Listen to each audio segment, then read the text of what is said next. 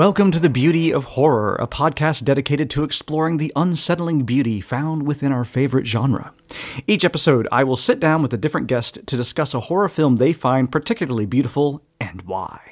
I'm your host, Chandler Bullock, and today's guest is a horror writer, podcaster, and YouTuber. She is the founder and host of Zobo with the Shotgun, as well as both the founder and editor in chief of Ghouls Magazine. Many call her the queen of extreme horror. Beautiful greetings to Zoe Smith. Hello, thank you so much for having me, Chandler. I'm very excited. Me too. Uh, you know, it's for everybody at home, it, has been a little bit of a struggle for us. We have uh, real lives that also kind of get in the way sometimes, but I've just been chomping at the bit the whole time, and I'm, I'm excited that we, we we made it. We're here. We're going to do this. I know. Finally, we've got through all the rest of life.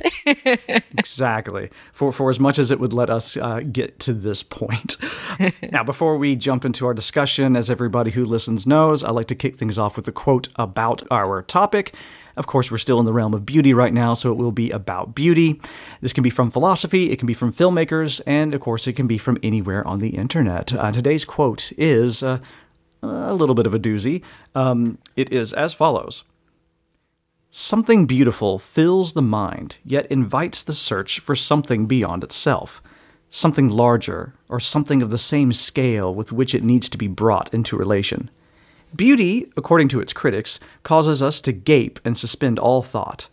The complaint is manifestly true, but simultaneously, what is beautiful prompts the mind to move chronologically back in the search for precedents and parallels, to move forever, to bring things into relation, and does all this with a kind of urgency as though one's life depended on it. I'll reveal who said that and why I thought it was good for our discussion today, but first, Zoe, let's talk a bit about you and horror. And yeah, you have so many things that you do and, and different origins and stuff going on. But uh, let's just go all the way back. And when did this whole journey of horror start for you and how? Oh, that's a good question. It seems like a long time ago now. a long, long time ago. Um, I guess it first started. I mean, when I was younger, I, I was I was quite obsessed with like ghosts and paranormal stuff and, and aliens, but um, my parents were they were quite sensible. They didn't they didn't let me go near horror unless it was like in book form because I think mm-hmm. for them mm-hmm. that was that was a bit safer. So it wasn't until I was about I think about thirteen that I watched um, The Evil Dead at a Halloween party. My parents used to throw these incredible Halloween parties. Mm. And yeah, my dad went, All right, I'm going to let you watch The Evil Dead because he had. Um, an edition at home which was the Necronomicon and it was like a little squidgy mm-hmm case with the with the face on and I was obsessed with it as a kid always like what is this and yeah one Halloween he finally went all right I'm going to let you watch The Evil Dead and I had just never seen anything like that. It absolutely blew me away. And I was terrified, absolutely terrified. I was like, what is this? And I think it was from then that I went, oh, be- being scared's quite a an interesting feeling, isn't it? And I was like, yeah, I want more of that, please. I want more being scared. And uh, yeah, that kind of just kicked it off from there. After that, I was raiding my parents' DVD shelf, always down Blockbuster on a Friday as well, picking out whatever looked like the goriest, nastiest film on the shelf. Which, um, yeah, my mum wasn't too impressed with that, but but my dad, my my dad was fine. He was like, just don't tell your mum, and you can watch this horrible eighteen movie. And I was like, perfect. And yeah, it's just spiraled since then. That's incredible. What a movie to start with as well. I remember when I saw it, I'd already seen quite a few major, you know, horror films, especially of the time when I was at that age, you know. So yeah. Scream, you know, a lot of 90s stuff. And then I eventually picked it up, I want to say when I was around 18 or 19 and I was just like, "What the fuck is this?" so I can only imagine what it's like to be like, "This is what horror is." You know, that's quite a foundation that you have there. Yeah, it was a great, a great. Do you know what? I actually think The Evil Dead is probably like one of the greatest starting horror films to watch because it's kind of I know it obviously moves a bit more into splatstick, but that 1st mm-hmm. film, you know, it's got a bit of everything that you you want in there, and also, you know, it kind of. I mean, I fell in love with Bruce Campbell as Ash. I was like, is this what all men in horror are like? Because I'm all over this. You know, didn't tell my dad that bit, of course, but no. I was like, yeah, yeah, I'll watch the other movies if he's in it. Um, but yeah, it's it's a it's a great starter film for anyone that wants to like get into horror. I feel. I have to agree. Yeah, I see where you're coming from with that. I, I love how it does have just a little bit of everything for, for any sensibility. So if something's grating at you, well, by the time you are having enough of it, they move on to the next type of approach just yeah. to kind of keep throwing everything at you the entire time. But yeah, I mean, also having a not not a full comedy since the first one is trying to take everything a little bit more seriously. Uh, still have something that's a bit more humorous as well as your first big cinematic experience with horror. It's such a cool way to do it. I I don't know if I know anybody else who's had The Evil Dead as their entry point. You know, normally I'm used to hearing things like, "Oh, it's Goosebumps," or mm. you know. But then again, you said you were reading a lot. Were you reading things like that as well, Fear Street and stuff? Yeah, yeah. Goose Goosebumps was on the shelf, like yeah. that had to be done, but. I guess it's, it's slightly different. I mean, I, I obviously I love horror books now, like obsessed with them. But I don't know. I feel like they're a, they're a bit different. There's your own mind, and then there's actually seeing it and witnessing it and going, "Whoa, I did not really think about it like in this context." Exactly. You know, when they're describing things that you have no sort of basis for, Mm. You just kind of fill in the blanks yourself, and you can keep it as safe as you want in your own imagination. Yeah. But if you have a wild imagination, then of course, you know, those books can really creep up in there. I've had a few of those with the Goosebumps books that I was like, I get what you're saying. Oh, God. just up all night. Uh, wow. Really cool. Really cool. Then, okay. So, did you really early on feel that you wanted to get involved in the whole horror creation aspect of things or was this something that as you got older and got other jobs you kind of started to see that oh this also needs jobs and and you know well, how did you get into the, the well all the things that you're doing now yeah i mean i i guess it kind of um, I mean, I was always into writing, like loved writing, mm-hmm. and at school, you know, I loved writing like poetry, uh, short fiction stories. I mean, in school, I once wrote a, a very long poem about a, a, girl that was pushed in a well. It was quite dark, mm. I hmm. think my English teacher was like, uh, "Are you are you all right? Are you trying to tell me something?" um, so I always had that big interest in kind of like writing, and then I think it was probably when I was about 18 at university. I was like, you know, I wanted to get into journalism, and it was at a point where I needed to decide what kind of path to take. And I was really also into um, like investigative journalism mm-hmm. and war journalism for some unknown there's no relation to anything or it was just a random thing i was like yeah that seems really cool. Then my parents were like absolutely you're not doing that. Like no no no no. And i was like cool. So then i looked at investigative journalism. They were like don't think it's your thing.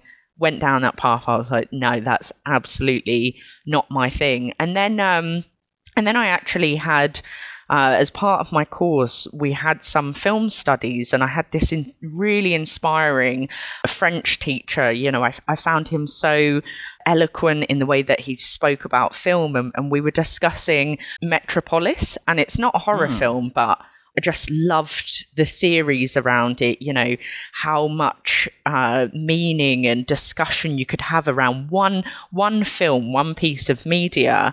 And I was like, wow, this is, you know, that kind of unlocked for me like what I wanted to write about. I was like, I want to write about film. And I think I think my first uh, film review that I wrote when I set up a blog was actually like a Spider-Man film, which oh. if if you know me, I'm not into that kind of thing. But at the time, I was like, sorry, the cinema wrote about that, and then um, and then I watched Cannibal Holocaust. Oh well, that's a jump. Yeah, yeah. I, I was doing it as part of my university course. I wanted to do an article on found footage films. Uh, then I kind of was like, oh, found footage, horror, watch the Blair Witch Project. Then I stumbled across Cannibal Holocaust.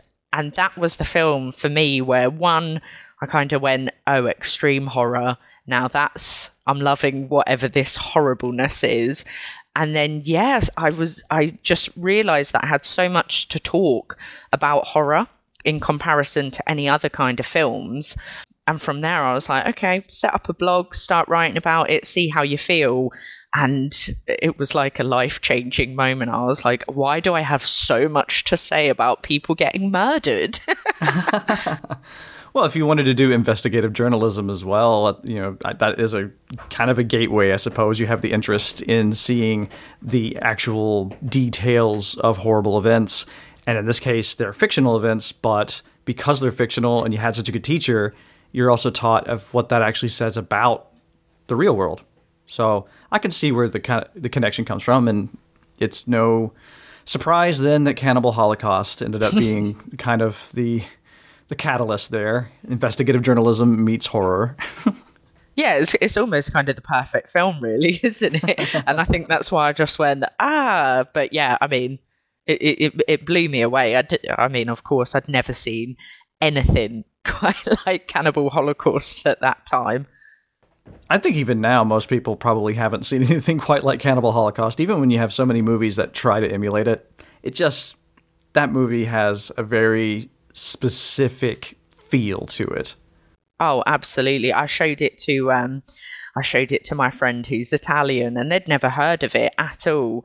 And we Oh. watched it and they were like, "What the fuck did you just show me?" And I was like, "Did you like it though?" They were like, "There are no words right now to describe what I think about that movie."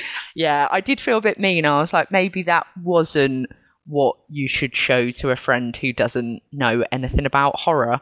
Um, it's not. It's not an easy. It's not a gentle film to start with. No, it isn't. But do you feel that that happens more often? That you, you know, being, you know, having the reputation of being the queen of extreme horror, uh, I can imagine that a lot of your back catalog that you're just raring to talk to people with is more into that realm of things. So for the hardened horror fan, do you have it very often that you're like, oh, this is something that's very casual for you to watch, and then they come back to you just looking completely just like the whirlwind had hit them? Oh, all, all the time, all the time. I think for me, I forget that it's even for horror fans that you know, extreme horror is as it as the title suggests, it's extreme. Like it's not, it's not easy viewing, and you know, even things that are maybe not as extreme but equally quite dark and you know they're i like to call them like soul destroying films. Even mm-hmm. some of them that maybe not horror i might suggest it being like yeah it's a really good movie and people come back and they're like that is just not okay to be recommending. So now i now i try to not recommend too much. I'm like Aw. unless i give like a you know like a, a warning i'm like but yeah, I do let people come over my house and, and watch horrific movies, which is it's quite hilarious as a film night because some people just get up and leave, and I'm like, job done. I was going to ask, yeah, do you often feel that people think that you're pranking them? I can imagine if you bring them into your house, partially you are, you know, it's like, welcome to my house. You know what you got yourselves into. I don't really hide it. But uh, has anybody responded in a way of like, hey, come on, Zoe, like, what, what are you doing? there was, yeah, I mean, uh, I mean, my dad did say to me over Christmas, he said that he is worried that I've got genuine um, problems. Oh, he was like, "It's not okay to be watching that." I was like, "Mm, "You're the one that got me into horror." Um, but I did have a, a hilarious. I mean, one night that we were at a, a friend's house and watching the Poughkeepsie tapes, and Lovely. another. F- Right, and another friend popped over to drop over like a birthday present or something for my friend, and he mm-hmm. was like, "Oh, I'll stay for a bit, you know, have a beer, and I'll watch the movie with you." Oh. Honestly, 20 minutes in, he just got up. He was like green. He turned around he went, Who the fuck chose this movie, I put my hand up and I have not spoken to him since. Aww. Aww. So yeah, don't don't recommend the Poughkeepsie set tapes anymore to anyone. I think that's a very wise decision. I everything I've ever heard from people who see it for the first time, they're never ready. Even people who think that they're ready, that movie is so designed to be this genuine snuff film that Yeah. Yeah, it. I remember the first time I saw it too. I remember I hunted it down. It had that mystique. Uh, it was because it around the time that it was released, yeah. it wasn't really released. You know, it was just in the f- festival circuit. So you you knew there was a screener somewhere, and you're trying to find it, and just it kind of had that video nasty thing to it. I loved that we were still in that era that the internet kind of provided that with these really terrible sort not proper streaming but you know that kind of like half-ass streaming stuff where you had to keep typing in a code and you get five minutes at a time while you'd Yep. watch it somehow it made it even more disturbing for me that i had to keep actively telling the computer that I want to do this while I was watching this movie. but a lot do you know what there's quite a few um extreme films that even even now like you have to go to a really put in a lot of effort to find movies like that. I think years ago uh, i had an online friend and they suggested tumbling doll of flesh to me and i had to watch it on a, a very very very seedy japanese porn site. And it's Oh. yeah, and I was like, I got about halfway through it, and I was like, oh my god, is this a movie or am I doing something illegal? Like, Oh. I, I got, and I think that adds to it, especially with the extreme stuff, because you do sit there and you go, like you said, you know, you're kind of questioning. You're like, should I be doing this if it's not wanted to be viewed by anyone?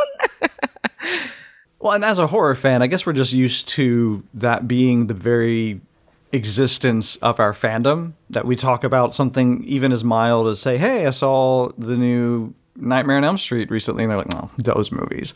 So you're already kind of boxed in into this whole like, "Oh, you're a blood fiend. You're some weird mm. sadist, sadomasochist person," and I mean, I guess guilty is charged, but that's not the point. The point being that not everybody's that way, and you're always kind of ostracized and, and push, pushed aside because I guess, you know, maybe I don't feel like talking about the notebook right now. I'd rather talk about hereditary. and then if you get into the extreme stuff, yeah, then they just look at you like, you're going to make this, aren't you? You're going to. You're gonna do this for real and tell us it's all fiction. Yeah, it's um it's interesting. It's certainly something that I I wait a while to tell people my film taste. Uh, I've got some Right. you know, I started a new job about a year ago and and uh, they were asking about my Nekromantik tattoo and I was like, well, you know, I was like, um, so it's about this movie and, you know, after a few beers, they got me talking about it fully and they were all like a little bit scared, but also I find there's like um, a, a, an incredible fascination from people that don't kind of get into it. And even you know with horror in general i think a lot of people that aren't into horror or even extreme they they want to know you know they're like well what's the mo- what happens in the movie? And they probably never watch it but I do find other people kind of outside are, are really it's like a morbid curiosity, isn't it? That they wanna mm-hmm. they wanna know about your horror viewing habits and then you tell them they go, Oh god, no, that's that's horrible. yeah. It, it, it, it titillates, right? It's almost like Yeah. when you, you see a lot of like old 90s series and stuff where you have very conservative households and may, maybe their neighbors next door are a little more like rock and roll or, or hippie people and they're just watching porn like on Cinemax or something. And then they're like, so what was on it? And so you have like the description of what they experienced and, and saw, but they're like, wow, that sounds very racy. I, I don't think I could ever allow my household to have that. But they're very happy they heard about it. yeah, yeah, it's exactly the same thing. That's wonderful. And so, yeah, you said you turned into your blog, which is Zobo with a Shotgun, which is also the name of your YouTube channel, correct? yes, it is. So, what is your YouTube channel mostly dedicated to? What sort of content would people expect?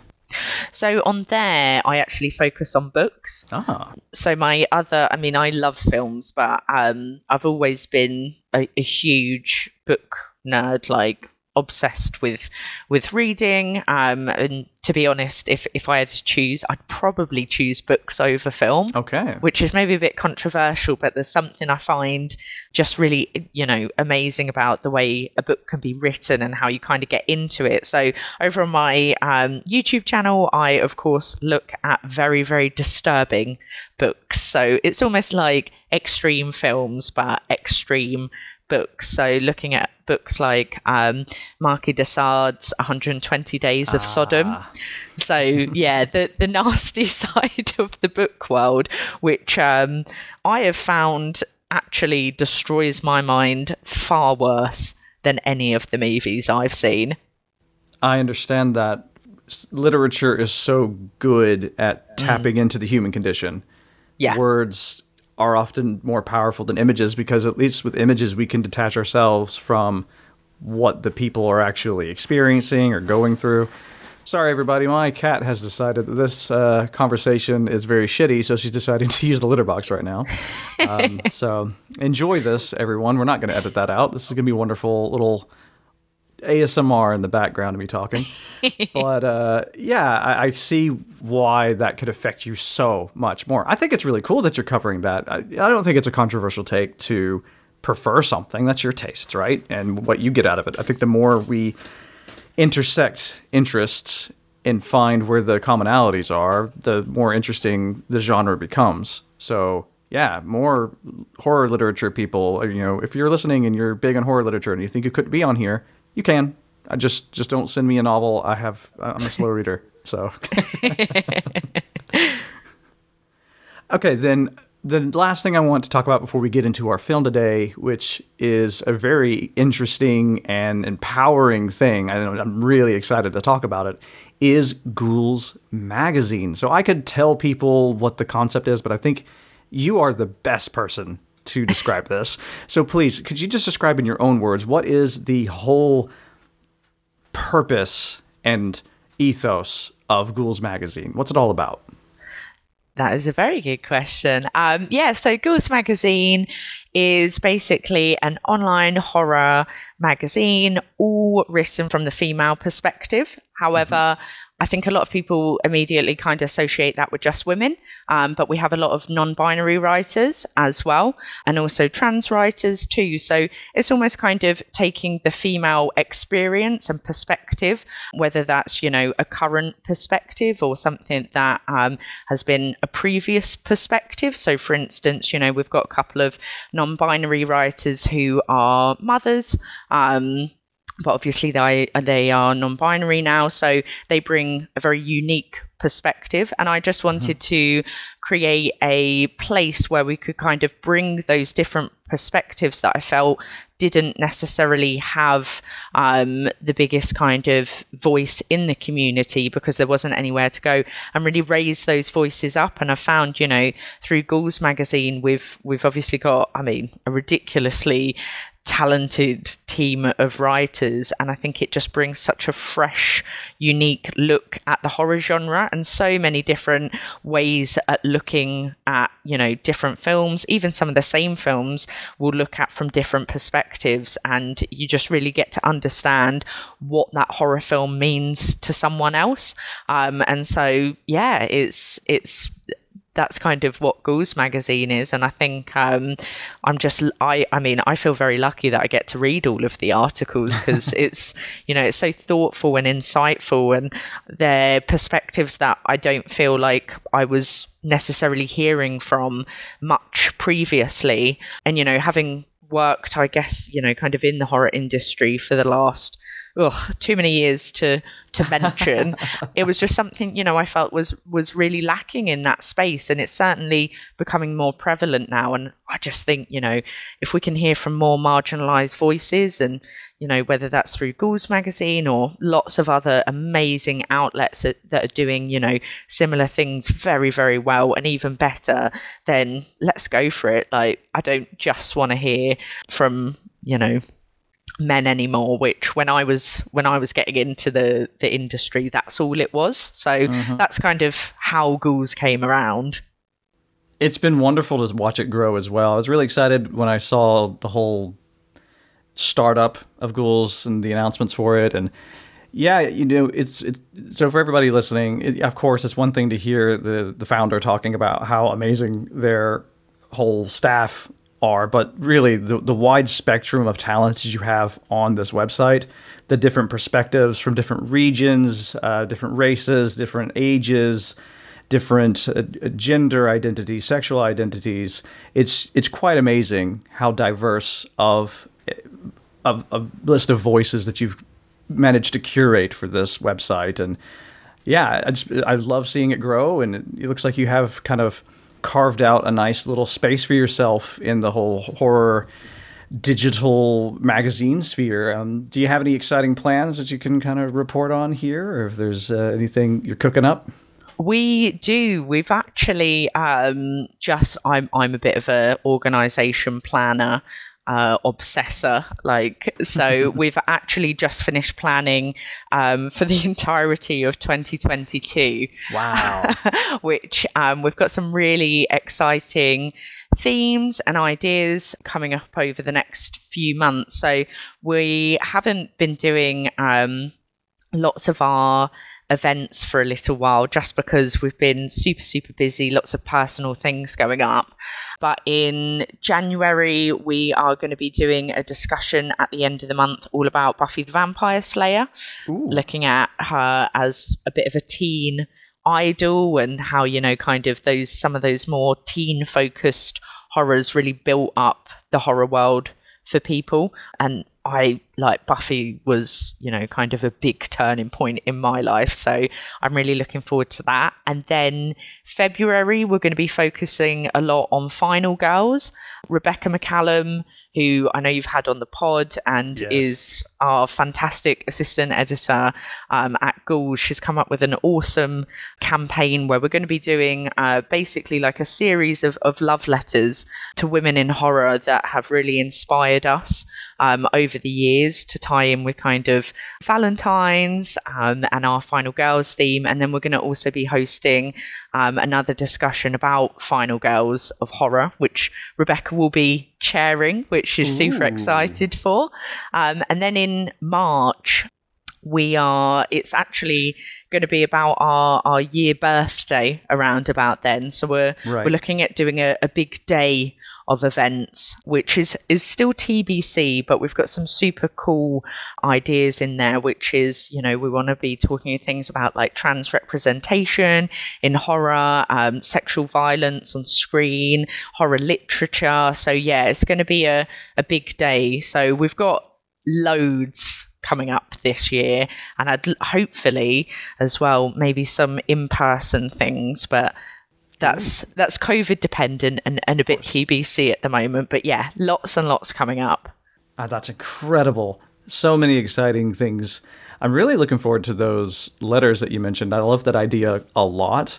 And seriously, everyone, you don't know if you haven't been to a Ghouls magazine event or any event that Zoe's been able to to chair you don't know what you're missing out on. These are great symposiums. They're they're very well structured. You get some of the best minds to do some of the most professional work, and then you have a lot of fun shit talking at the end, which is also really really nice.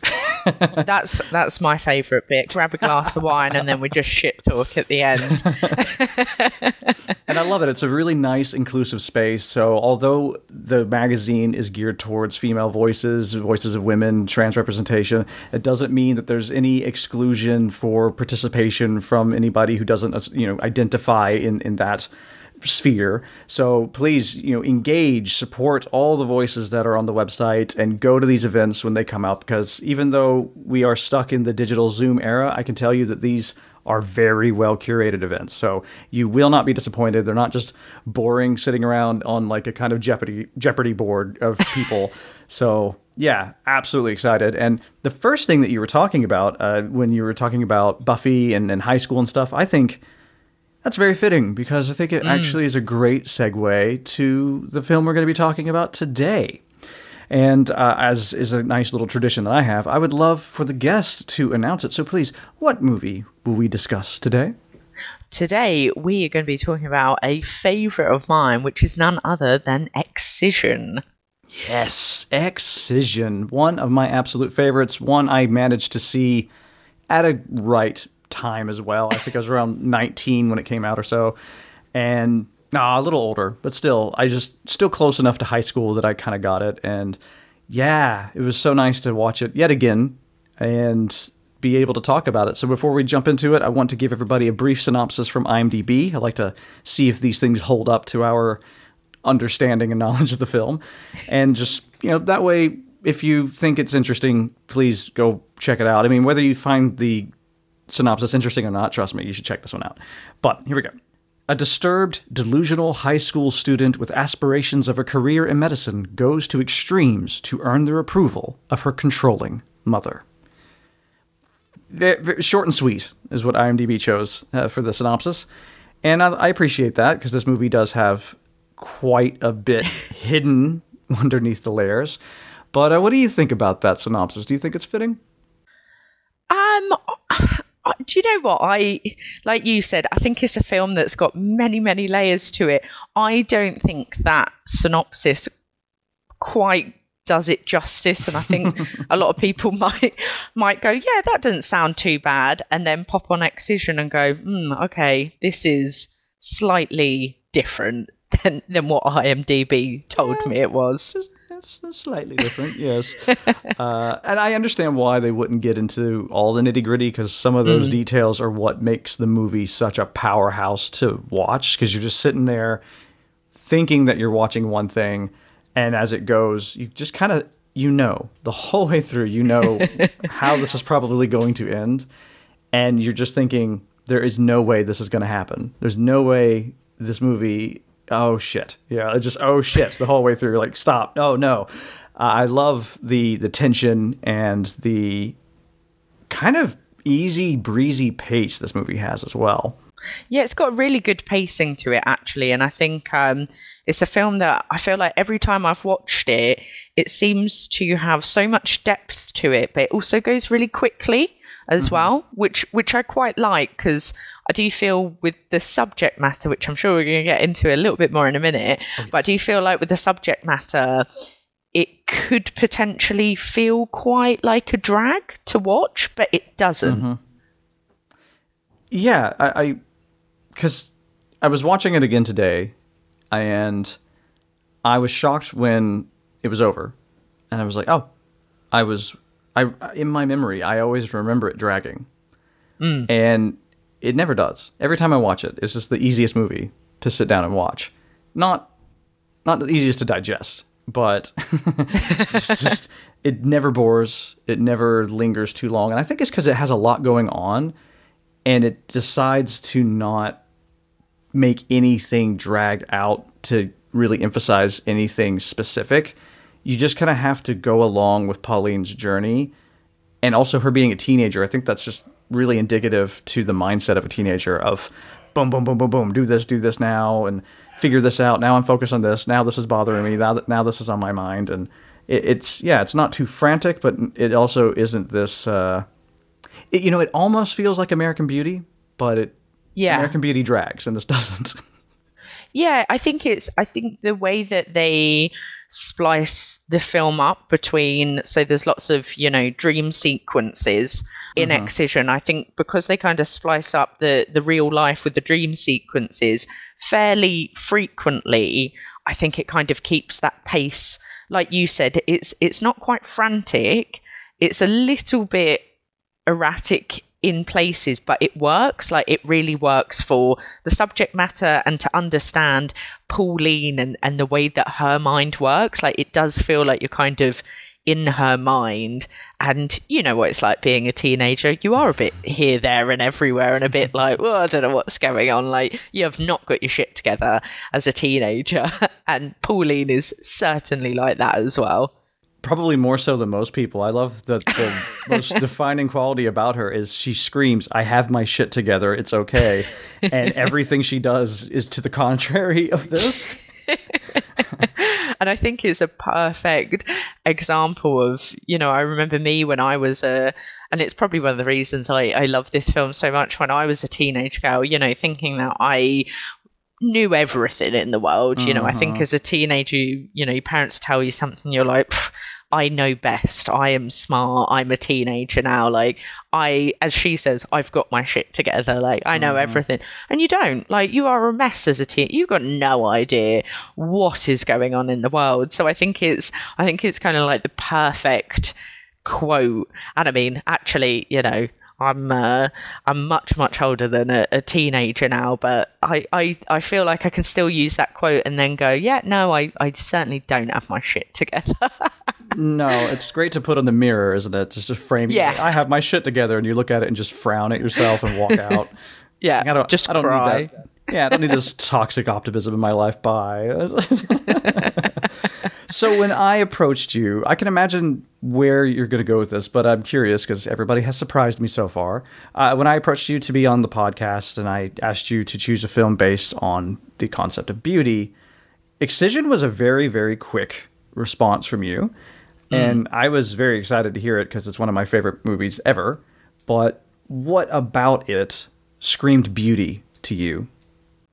I guess there's kind of of two reasons for me. I think there's a very obvious reason in terms of the way Pauline is is portrayed looks wise in the mm-hmm. movie. So we see her throughout the movie in, in real life she's she's spotty, her hair's messy, she's quite dirty. She doesn't she doesn't embody beauty as a you know No. as a societal norm of what is beauty she she's a bit you know she is a bit dirty she she doesn't seem to care too much however in her dream sequences she's you know absolutely stunning. She's got you know makeup on. She looks like a catwalk model.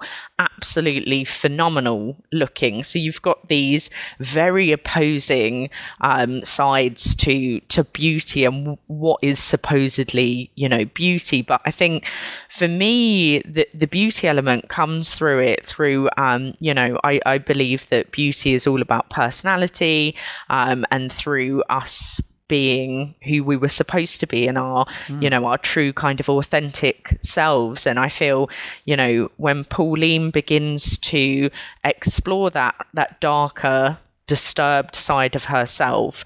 That's where her beauty to her and to the people around her in some sense begins to shine. And i think for me you know excision is a film all about discovering regardless of how completely fucked up it might be discovering your inner true beauty which is just about discovering who you tru- truly are. So that's kind of where i come at it from in a very disturbed way of course Well, I, there's no other way when it comes to Excision because this is a very disturbed film, and especially in regards to that personal development story. I, I really appreciate that take on it.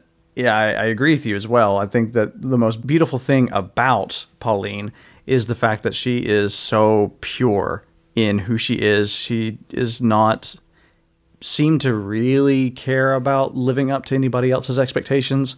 She has it once or twice. You know, she's a teenager, so she still has these insecurities that she's trying to pretend that she doesn't have.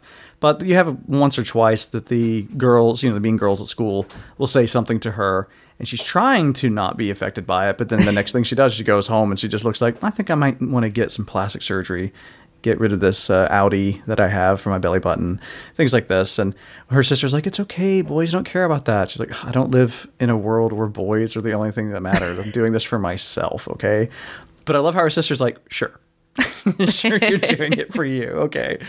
Uh, but like you were saying, that strong contrast between the two, you know, the casting they have here with AnnaLynne McCord, her being a model and an actress is such a great way to explore this because I was shocked when I found out because back in like 2012 when the movie came out, I, I was shocked to discover that she's the same person in all of the dreams because they did such a good job with teenaging her up, basically.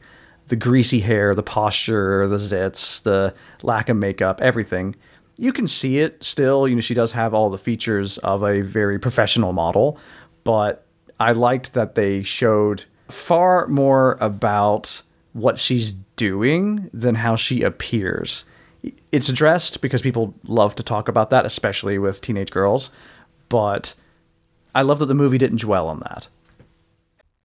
Yeah, and I think it's and I think that's one of the things about Excision that is, you know, so different to other movies. I think the casting is is so interesting in the aspect that they you know, usually, and I, you see it time and time again in horror, is of course they cast the most beautiful woman in the world model to be at the front stage and center, and the, but you know they put her in the skimpiest top, the smallest mm-hmm. clothes. They use sex to sell the movie, which you know, of course, it works. You know, I I watch a Megan Fox film, you know, till death because I went Megan Fox probably naked in blood. I'm going to watch that. Like, absolutely, I'm going to watch that. Whereas I think, you know, with Excision, it's a really interesting choice to take an actual model, you know, and go, actually, for the majority of the film, you're going to look, you know, not particularly nice. And I feel like you know her as an actress that was clearly uh, quite a, an informed decision to make. You know it's it's almost quite a bold statement against you know beauty and the standards of beauty. So i was very impressed. And like you said as well i think if you don't know it's the same actress like you you can't even tell. Like it feels worlds apart but i do feel it has you know such a strong message around our ideal, you know, our ideals around beauty and, and what beauty is supposed to be. Yes, and it also does a great job of showing how both in high school or around high schoolers, how beauty is used kind of like a weapon against people. Mm. So these standards are constantly thrown at Pauline in a way that I think even if you didn't struggle with you have to be beautiful, anybody can relate to the feeling of you have to be normal. You have to yeah. be what we want you to be. And in Pauline's case, it's extra. There's so many different layers to it because, for one, she is really disturbed. There, there, there she has a lot of psychological issues that, unfortunately, nobody is taking the time to actually do anything about. And she says so to everyone, like, "Oh yeah, yeah. I have problems, but yeah, whatever." But then you know her mom's pushing cotillion on her, so she'll be a dainty little girl and know how to you know court other you know court men and and, and be gentle at a wedding and, and things. And then you have the girls at school who just you know call her all kinds of horrible names just because she's well oddly assertive. Basically, you know she just thinks for herself, and it seems to disturb everybody around her more than her actual disturbing behavior. So that dissection, which I think is a fitting word for this film, is fascinating to me. I know other movies do this and have done this before, but there were so many great approaches to this that I think it makes it such a special movie. Yeah, I think, you know, I think it's like they focus so much on the behavior you know of of Pauline. And and in in a way you could almost say that you know the way Pauline acts is is actually kind of more adult than any of her peers and even her mother. You know, her mother's so obsessed with her being this, you know, womanly, like you said, dainty, you know, very eloquent kind of person. And, and Pauline's, she's quite self assured about who she is and what she, what she likes. And, you know, maybe it's certainly not to everyone's taste, but I think that aspect of, of behavior is a really interesting concept because I think, you know, it, it, one of the reasons I really connect with this film is, you know, whenever I was, I was always a tomboy growing up, mm. and I swear like a sailor, and I'm, I'm not, I'm not a girly girl, not at all. I do like some, you know, I'll wear a nice dress in summer, but I remember, you know, people like family members when I was young always going, oh, why don't you wear a pretty dress instead of, you know, like jeans and a t-shirt, or why don't you do this with your hair, or a little bit of lipstick, and and you know, I was like, I don't want to do that, and you know, my like family were always saying, "Oh, you swear too much. You shouldn't do this." And I think you know, with Pauline, the the other girls, her mother, kind of everyone pushes a certain behavior on her and you know they expect that she's going to be a virgin and she's not going to like sex but she's kind of going no it's all right i can just be who I want to be. And I think, you know, you used the word empowering earlier, and it is like it's so empowering for her to just go, no, fuck that. Like, I like what I like, and that's me. you take it or leave it, even if maybe it does overstep the boundaries now and again. yeah, yeah, yeah, just just a few steps out of the boundaries, I'd say. Uh, yeah, but that I do appreciate. Yeah, the unabashed love of one's own desires, basically. Mm. And like I said, she has this strong, assertive demeanor to her that yeah. everybody wants to control her because of it. They want her to stop doing shit for herself. And I love how she's like, I'm going to go to the girl that I hate, find her boyfriend, and he's going to take my virginity.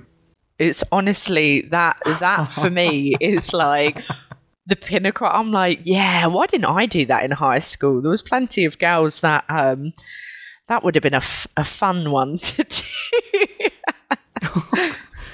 Just to get back at people, something like that would have been absolutely amazing. But that level of gumption for somebody to have I, like that the movie's also trying to tell you like these are also red flags. By the way, it's great if somebody is very empowered and, and you know does things for themselves, but if it's really like plowing through everybody like a bulldozer, then you know check to see what's actually going on, what's really at the heart of all of this, because she pretty much explains everything to everyone. She's not a liar at all. She's no. not shy at all. And everybody's just like, "You're weird. I don't understand you." Uh. And like, what's there to understand? She told you exactly what's on her mind. She's dissecting animals. She's looking at her blood for STDs. She's, you know, doing all kinds of stuff that you should be genuinely concerned about because she's acting out. but you're not. You're just going, "That girl," the whole way through. Uh, Pauline is such an interesting kind of a role model of a character because it's it, it, you have that unfortunate part where she is just so capable of horrible, horrible things. And she means so well, I'd say, for the most part. She's so defensive of her family. She's so self empowering the whole way through. She's not going to let anybody keep her down. But it's an interesting little dichotomy that's been created here in this film of like, well, well you got to pick and choose what you admire about Pauline.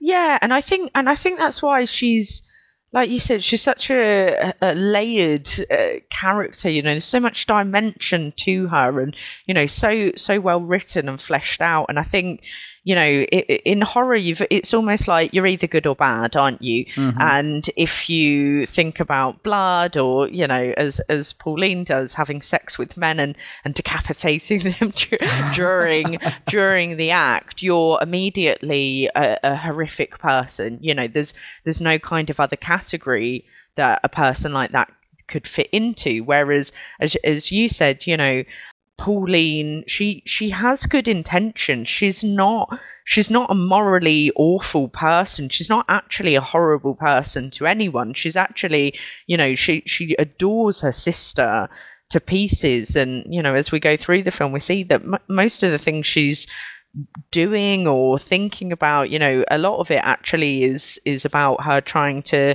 you know save her sister who is who is dying and i think actually it's an interesting way to look at someone that does have these, you know, really messed up thoughts and desires, but actually is essentially a really good, wholesome person. They just, you know, have also got a bit of a dark side. So it's kind of, you know, you wouldn't put her on a villain list. Uh, you maybe no. wouldn't put her on a, you know, like a final girl list, but she she kind of sits almost in between, but is someone that you go, well, she's she's still quite nice. You know, she's not mm-hmm. she's not mean. She's not horrible. And she's just a very flawed protagonist, I suppose, is a great way to look at her. Also, this movie doesn't sit in that box where you have a final girl or a villain. And I like yeah. that a lot. I love that in horror where there's no clear evil. It's just the evils of society pushing somebody who is a potential threat to themselves and to others into being who they are afraid they're going to become. Yeah, and like you said, you know, it's not it's not like she doesn't she mentions it to everyone she's very aware that there's something probably not quite right with her and yet everyone is so concerned with her you know being this kind of you know beautiful woman that she needs to be and you know speak and wear her little dainty dress that they completely miss. Um you know the fact that she's she's clearly got you know mental health problems. And i think you know the film does a good job at actually portraying society's obsession with beauty and perhaps our ignorance towards things like mental health and and the fact that actually sometimes people do things because like you said they're, they're pushed to do them and they have cried out for help and it's just been completely ignored. So i think the film does a really good job at you know portraying those aspects. And I also appreciate the setting that it chose for this because it's very mm. specific. It's this really waspy suburban environment that is very superficial and is always focused on how do your neighbors perceive you and you're, I need to project onto my children the version of myself that needed to exist to be a good daughter or husband or whatever. When and you see it a lot with her dad that he's a pretty good dad. He's a little Yeah. absent-minded because he's just stressed out from work and has the most horrible marriage ever. But apart from that, when he's when he's there, basically mentally, he just I love it. Whenever whenever her mom's like, "Come on, Bob," and he's like, "Huh," and he listens. And then he's like, "Oh, actually, Pauline, I think that's really good. It's really that'll benefit your mental health, and I think that's a great idea. You can get a job." And she's like, "God damn it, Bob!" like, uh, because he's trying to support his children and not tell them how to be a person. Yeah, and I think that's you know I I love Bob in this. Like bless him. I'm like we, you know I was like oh I just want to give him a little hug and be like it's all right Bob you know. but I think again you know a really interesting choice because I think in so many movies um and not just necessarily horror. I think you know it's it's generally kind of like TV and movies. I think it's so easy to portray dads as the ones that are maybe not as involved in their children's life and potentially not really you know putting their kids first. And you've u- usually you see the mum as the one that's involved in you know doing the good things and is kind of that goody two shoes and is you know the perfect parent the mother is. Whereas i think in excision is as you said you know it's complete opposite. Bob's a good he's a good dad. He's a nice dad. Like he does nothing wrong. And i think that's an interesting way to kind of you know propose it. I think um i think the film does a lot of kind of flipping typical tropes of people and their roles on its head. And yeah bob is bob is lovely. And and the mother's i mean she's the thing is, what I find interesting is she's obviously, you know, prim and proper, and, you know, like you said, thinking about what the neighbors think of her. But essentially, when you look at her character and behavior, you you would kind of categorize her as as an ugly person. Like her personality is is pretty horrific and mm-hmm. ugly. So it's almost, you know, Pauline might be coming across as this dirty, grimy, but her morals all lie in the right place. Whereas, you know, her mother's the complete opposite, very prim, proper, looks beautiful, you know, I'm sure wouldn't have a hair out of place on her head, but, you know, her personality is quite ugly in the way she portrays herself. she's quite monstrous as a figure, hmm. but she's still a mom. I love that this movie, as we already touched upon, you mentioned that there's no clear villain. Yeah. I like that. There are other movies to, uh, uh, very similar to this. If you look at things like We Need to Talk About Kevin, that's Another a, fave. and, you know that one's a very dark, brooding picture that is showing how abusive parenting and postpartum depression can really contribute to not seeing the dangers of a child with mental illness. And it shows it in such a bleak way that it's just trying to make you feel like all of the things that the mother's feeling through her depression and how she views her child, you're just seeing it. So you see this monstrous evil thing that does eventually end up killing a bunch of people.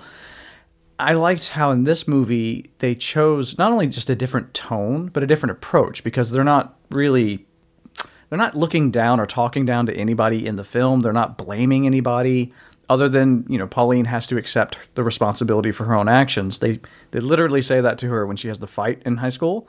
Yeah. But, you know, that's pretty much the gist of it at the end of the film. And we're going to get into spoilers now. I, I don't necessarily like to build up to them. So for anybody who's like, okay, well, it's been nice, well, you know, go watch it, come back. Uh, if you've seen the movie, stay with us because I want to get into the ending of the film to make my point. Uh, when she is done with the surgery with Grace, yeah. that's where she isn't really taking any responsibility for her actions. She's too focused and selfish on her being good at this thing and living her dream that's been suppressed this whole time. And I love that at that moment, normally you would have this movie have the mother go through this, oh, what have I done? Oh, God, you're a monster. I'm a monster, all that. And no, she just hugs her daughter just to kind of teach and let Pauline really understand what just happened she's she's grieving and she knows you can see it in her face. Traci Lords performs immaculately, but I liked that she just chose to do the motherly thing and embrace the daughter that she still has, even though she's kind of hating her right now. Uh, to separate yourself as an individual, you know, as a parent to one kid, but also still be a parent to the person who has hurt your child. I can't even fathom how that must the complexities of that, you know? And I love that that's what they chose to do for the ending of the film. So she's she's been a monster this whole time, but she does love her daughters. So she thought she was doing it out of love, and she just completely fucked it all up.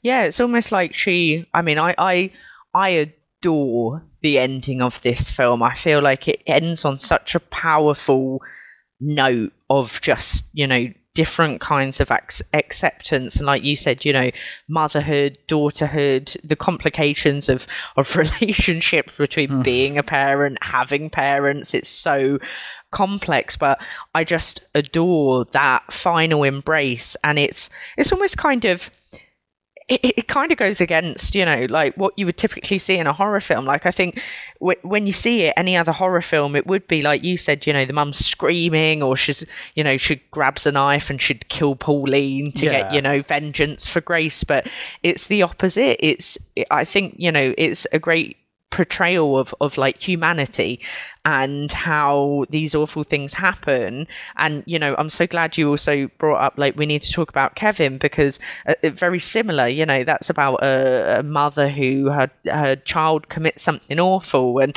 while slightly different, like you said, in tone and the approach, she also, you know, in some ways loves her son and still kind hmm. of sees him and is there supportive even though he's done you know one of the most horrific things and it's exactly the same in excision it's like it doesn't really matter what your child does you you're still their parent and you will always kind of have some kind of love for them. And yeah that the, ending of excision is is perfect. I'm so glad they did not go down the route of some kind of you know crazy battle out between pauline and, and the no, mother. because because I, I think a lot of films would have gone that route. Like would have gone yeah let's make it you know some kind of like michael bay explosion of, of of fight sequences. But it feels very human the ending.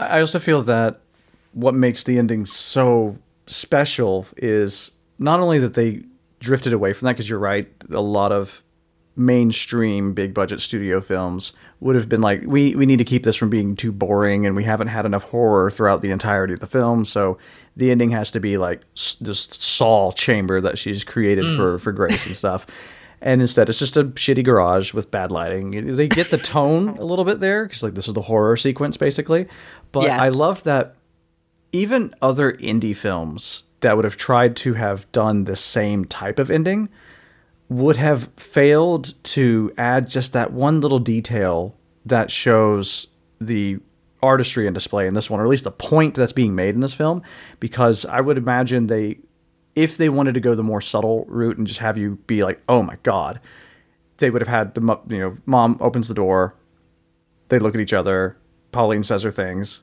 mom screams, Pauline looks confused, blackout. That would yeah. have been probably, but because it's all about Pauline being like oh, you can just imagine what it was like for her to realize what was happening. Instead, I love that they had that one extra thing where it kind of mirrors a scene earlier in the film when they're standing face to face and Pauline just says something snide to her, like, can I go or something, and she slaps her in the mouth. So we're expecting her mom to not handle this very well. And we're like, here we go, here's the big blow off. And she just hugs her. That hug, I just think is such like it it makes my tear ducts just get active very quickly because I'm just like, oh, what a real thing for a parent to do, actually. A good parent who good parents can make horrible decisions and do horrible things because they're being protective and they don't hmm. know what they're doing. And possibly even, you know, working out their own traumas and thinking that they're doing the right thing because they're doing it differently than their parents did. But that's not always the way, right? You just just because Yeah. you're doing something different than somebody else doesn't mean you're actually fixing any of the problems that they committed. you're not focused on the right stuff. And in this case, I just think that one little the fact that they waited just like 10 seconds longer for us to really see them come together. I just like who does that? really, in, in a movie like this, I, I'm so impressed every time I see it, and I've seen it I think like six times, and I'm still just like, damn, that ending is so good. I know. Yeah. Every time I sit the same as you, I'm like, I it does.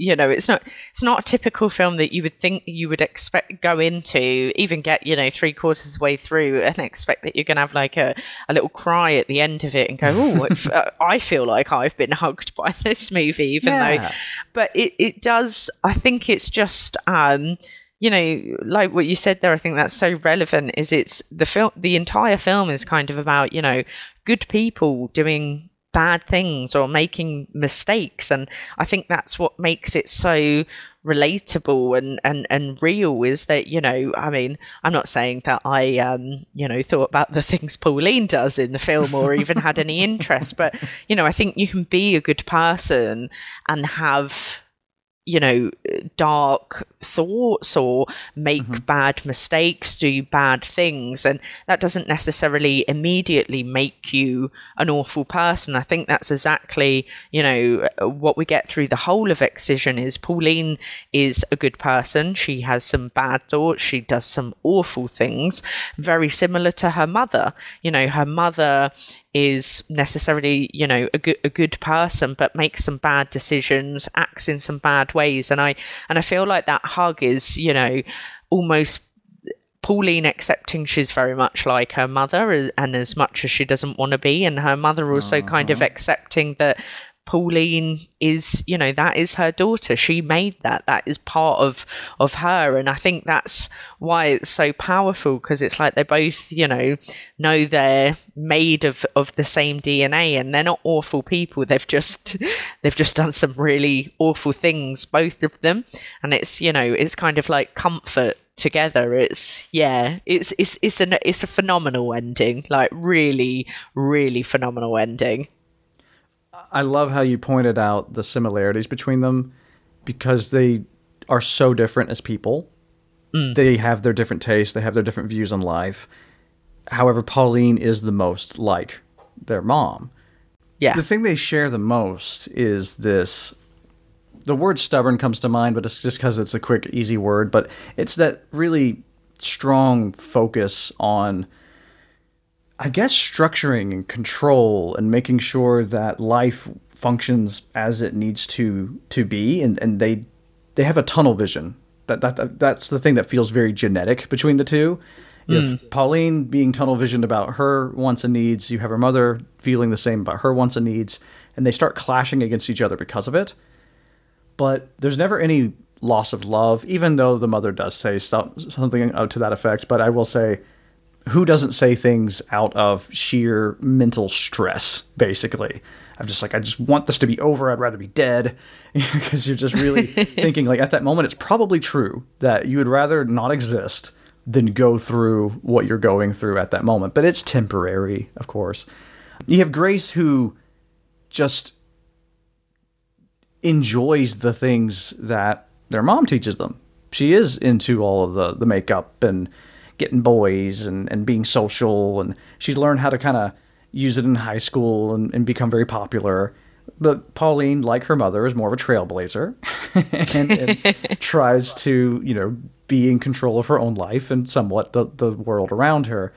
And the exploration of that, I think, is what makes it this really just special film in the kind of genre it is. Like, I don't. Are you familiar with the TV series Daria? No, no, I'm not. So there's a cartoon series from MTV back in like 1998. She was. Oh no, the one with the glasses, green jacket. Yeah, that's her. Yes, I do know her. Very, she was very moody and kind Yes. of different to all the other girls. Yes, I know the one. Exactly. The relationship she has with her family and what they explore throughout her whole high school years in the series is very reminis- uh, reminiscent of this film. I I wouldn't be surprised if there was some sort of inspiration there. Not to say that Pauline is anything like Daria, other than being a black sheep who is just kind of too smart for everybody around her. More what I mean is you have that suburbia you can feel in the film that these are people with new money that they're just really like we we could lose this at any moment and don't you fuck this up for me and that, that's exactly what daria is because they started really poor and they start the series up in a really nice house in somewhere in i don't say where it is but i think it's somewhere in california and their whole family dynamic is the same you have Daria's sister is the really prim and proper, vapid one who is just the the ditzy girl, valley girl. Yeah. And she gets along with everybody. She speaks exactly like their mother, has the same cadence of speaking, dresses in the same very superficial ways. Their mom's a lawyer, and she is very much a woman who clearly had to work her ass off to be respected in anything that she ever did. So she's very controlling. She's very like, just listen to me. Why doesn't nobody listen to me? if you did it the first time, it would have been done right. And then you have the dad who's just like Bob, who's like, what? I, I am I at the dinner table? Like he's like, he didn't know he left work today. and of course you have Daria, who's just like, I just want to exist without any of your needs and your rules. I just want to go to my bedroom, think about things, talk to my friends, and do whatever. This whole movie makes me feel like it was like an adaptation of Daria turned into a really sinister twist there at the end to show what love and obsession can actually create if you aren't actually taught in a healthy manner what those things actually mean. That's what I always get out of it at the very least, is that Pauline's just not taught what love actually is. Curious to your thoughts on that.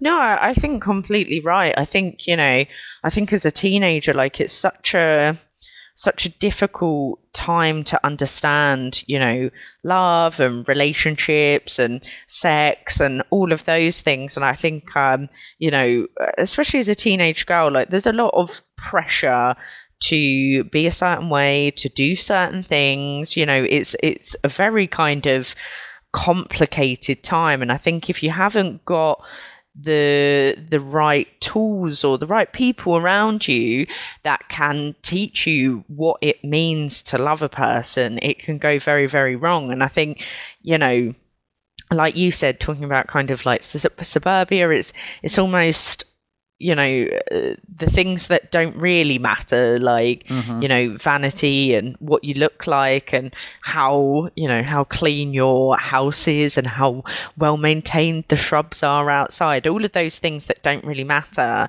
When you live in such a an appearance and aesthetic led world or place like suburbia, you kind of lose sight of the importance of, of the things that you might actually need to teach your children. And I think, you know, with uh, Pauline, absolutely, like, ha- like she has not got anyone that's kind of going to her, this is right and wrong. You know, the fact that she asked the question about can you get an STD from a dead body? It clearly shows from that. I mean, obviously, it's a completely messed up question to Very ask, specific. but I think it's it's a good example of the fact that she's clearly not had a very good sex education, and she's trying to. Right.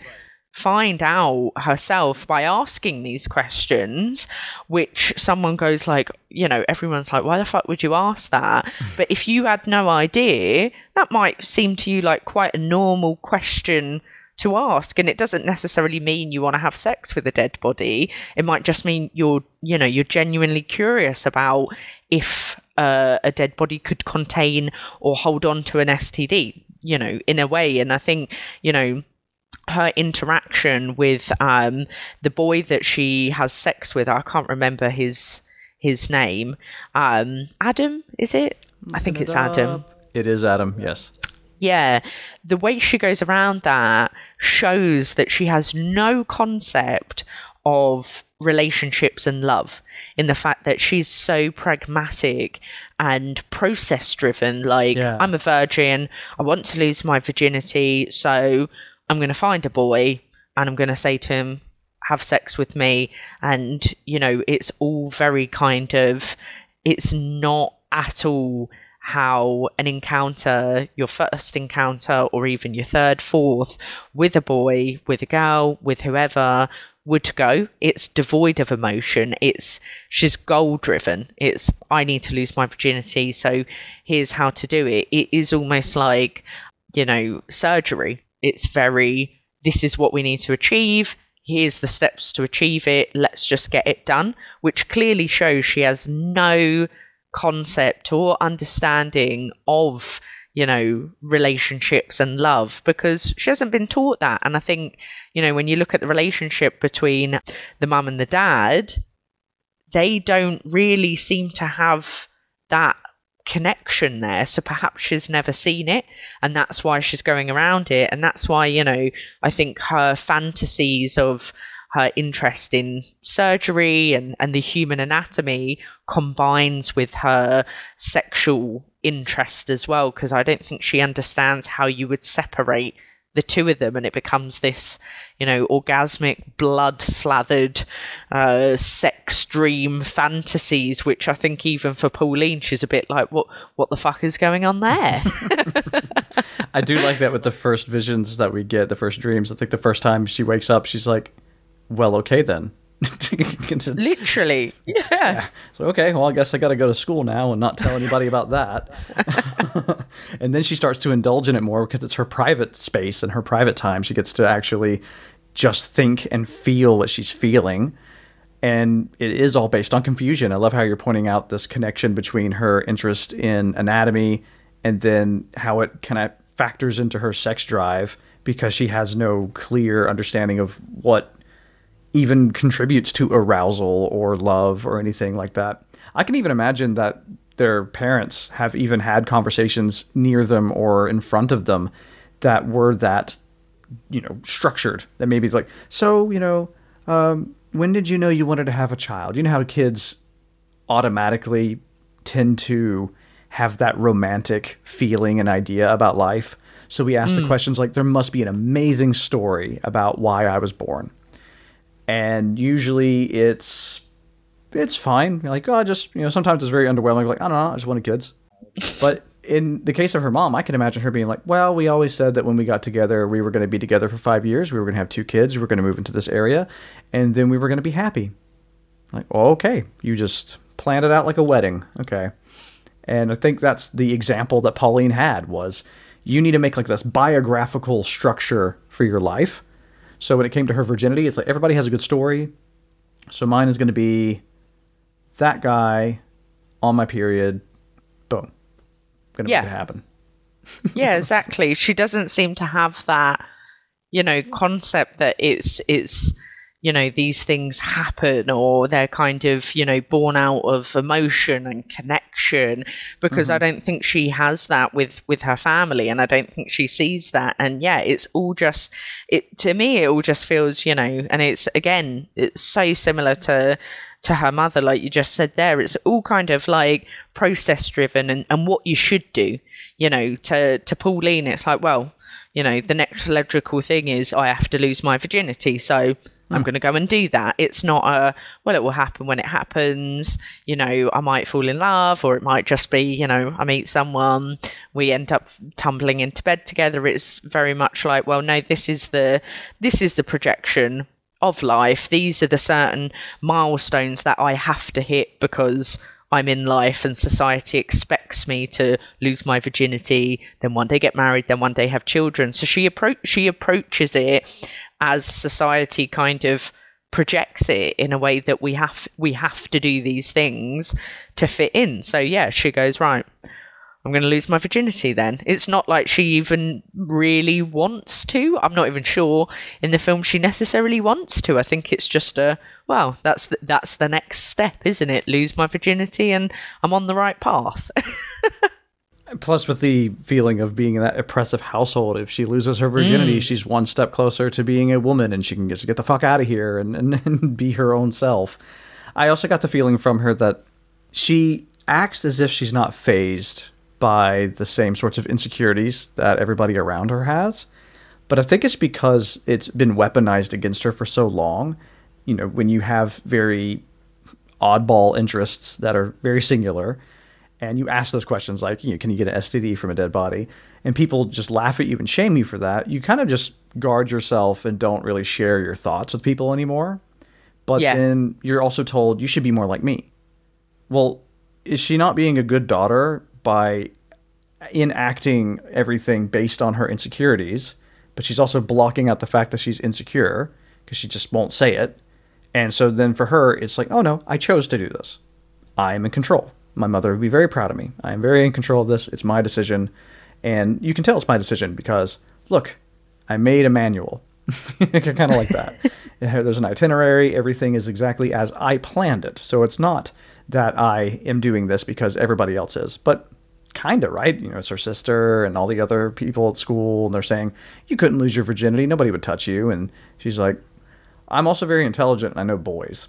So I know that I don't really need to try as hard as all of you are, but they're looking for mates and she's just looking for somebody to lose virginity to. So, yeah, the lack of just mother daughter discussions or even father daughter discussions, parent to child life learning discussions, she's just able to look at it on the surface and then say, I'm not insecure. I'm an adult. I'm very, very mature. And uh, you can't tell me I'm insecure although I am going to get plastic surgery to change the way my belly button looks. although I do want to pray to God, even though I, I don't believe in God. You know, I hate this pri- uh, priest in this church, but uh, God is the only one I have to talk to. So I guess that's the, you do that, right? So I guess I'll pray. So you still get caught up in doing the things that everybody tells you to do, and you don't understand a damn thing about how any of it works. It's like being told that we, we only listen to radio in this house, but you have to build your own. Okay, how do I do that? They're like, I don't know. There's some parts in the shed, and you make Yeah. a toaster. You know, Absolutely. And yeah, and I mean, I think that's I think that's absolutely, you know, completely right. Like Paul, Paul, Pauline has no she doesn't really have any clue and you know we mentioned this right at the beginning but she she doesn't really have any clue and she thinks she's she thinks she is an adult and like you said by hiding her insecurity she feels like it will all go away because she's in control so mm-hmm. what could go wrong but i think that's again going back to that you know ending kind of sequence i think it's the first time throughout you know at the very end throughout the film where you actually see the look in Paulie's eye when she goes I have no idea what the fuck I'm doing, and I do need my mum to look after me. Holy shit. Like, Yep. it's literally, and that is why her mum goes, Oh, and her mum, yeah, does the same, goes, I have not really looked after you properly here, have I? And I think that's what's so interesting is, you know, the whole way through, Pauline does seem like this strong, assured, you know, knows who she is.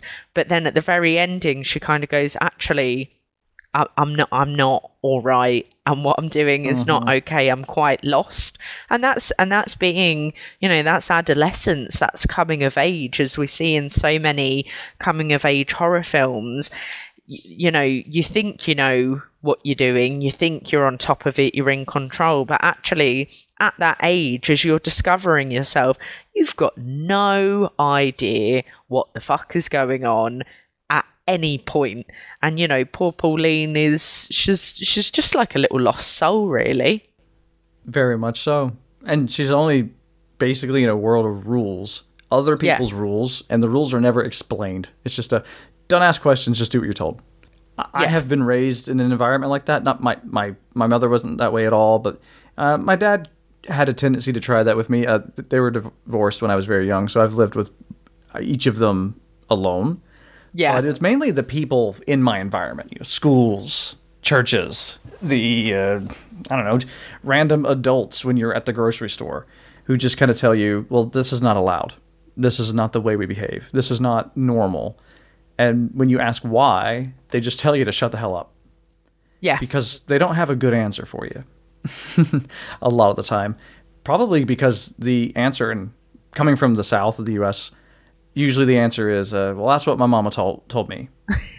so we just have generational information, and some of it is based off of very wise, uh, you know, life lessons. But when you do get someone who has a very difficult life and they get a kid, and they're just like, "Oh fuck, what am I doing?" They fail to pass on the important parts, which is the why. And yeah, you can end up with a Pauline, basically, someone who could have been like president of the United States if she had been empowered to the point of just like, I'm going to clean all of this up and fix things for people because you see that drive in her constantly. She's going to fix her sister. She's going to make sure that that girl at Cotillion didn't feel left out. She tries to talk to the girl across the street who's uh, jump roping. Oh, she's lonely like me. Maybe she wants to have a friend. The girl's like, leave me alone. She misreads these things because she has no frame of reference for what's appropriate and what isn't. She's just told, stop it. Yeah. I hate it. Ugh, it's frustrating.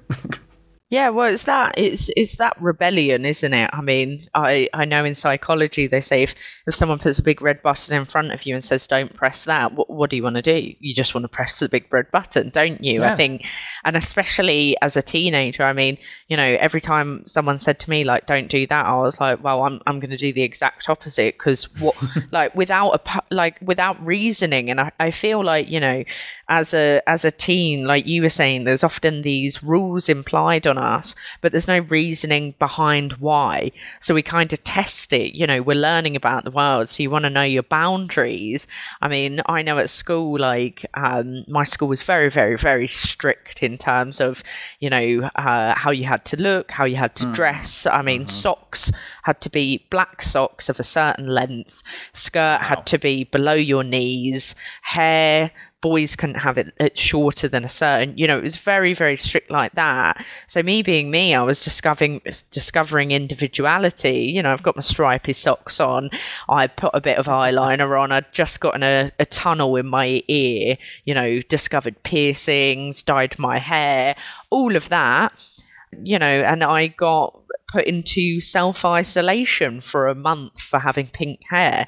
And for me, I was like, but but why? You know, that was my question. I was like, why? And the reasoning was just, well, that's just the way it is. And I think, you know, as a teen, you go, well, I'm going to question that because that doesn't that doesn't quite make sense. And I think, you know, with Pauline, she's she could have been, you know, an amazing surgeon, but you know, like you said, everyone keeps trying to oppress her and put her into these rules and what she should be and what she shouldn't be.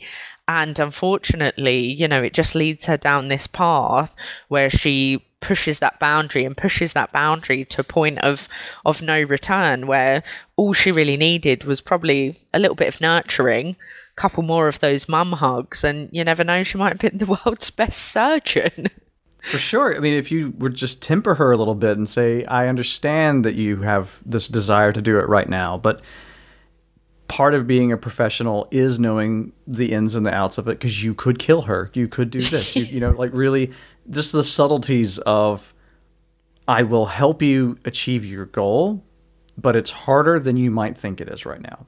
yeah and I will support you through the difficult times. But let's just be patient and do it one step at a time because you don't just get to do what you want. I think a, the best example in the film of how people failed to teach her anything is her teacher, the math teacher. Which, yeah uh, oh, Malcolm McDowell on this. such a good little good little casting Yes. again he had some catharsis with the scene, you could tell. yeah um, just like little little shit. Uh, but he is the only one to even attempt to provide an answer to the question why, and it's a bullshit answer. He says, "Well, you know, you need a lot of math to be a surgeon. If you're going to be in a situation where you are, you know, somebody's life is on the line, you have to be able to make decisions quickly." What the hell are you talking about? Like, what does that have to do with me learning math for surgery?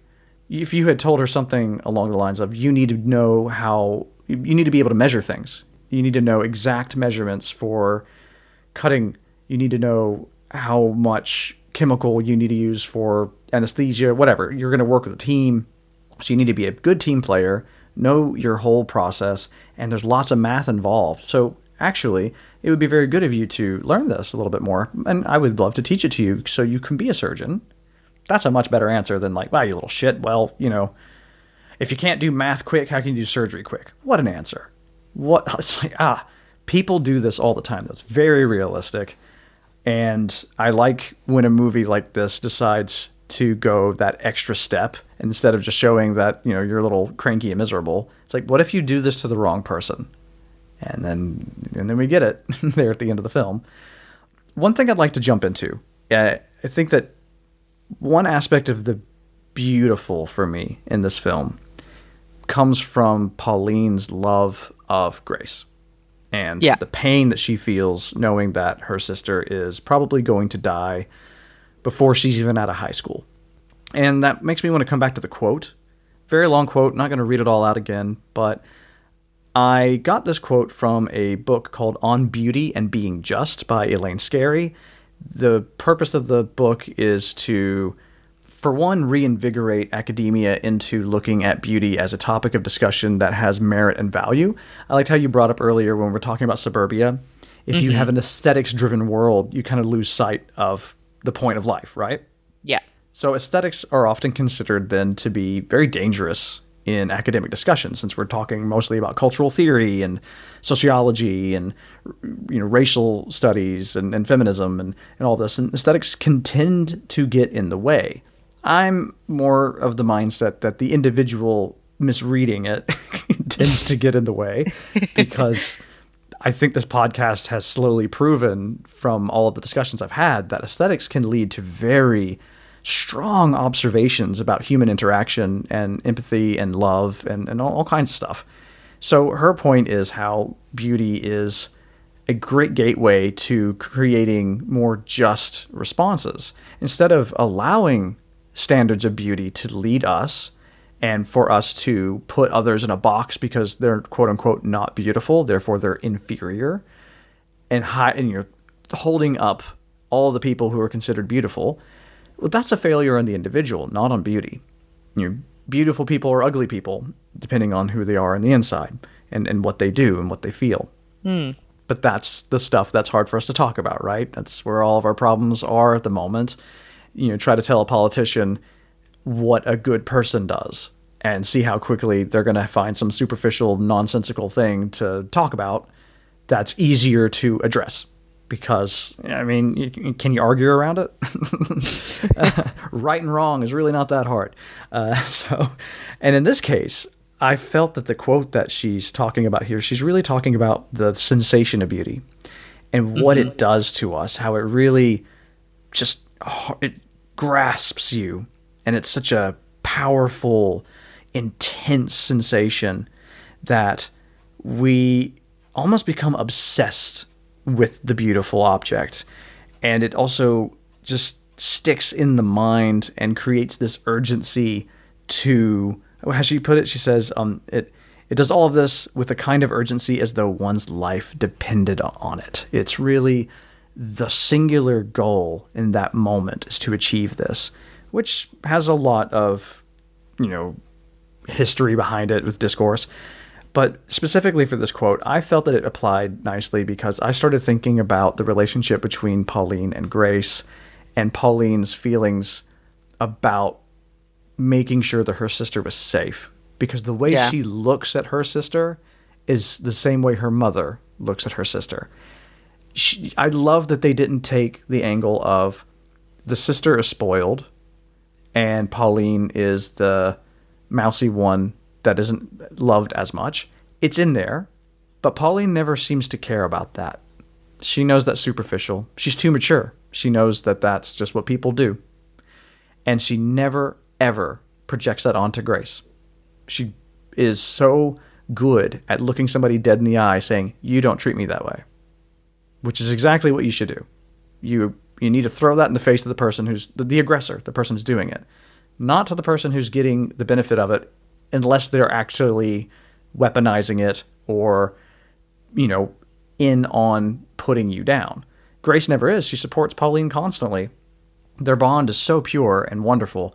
And for me, I feel that that's where that obsession comes from. She sees her as such a pure, beautiful person. So the knowledge that the only thing that she has as a major flaw is the fact that her lungs don't work. It just makes her go mad. It's kind of a mad scientist film in a way. And it's usually what you see in these movies as well, these stories. The, the mad scientist is driven insane by the pursuit of perfection and beauty. Yeah. And arrogance. Pauline has a bit of arrogance too. But I, I just wanted to know your thoughts on this uh, reading of mine.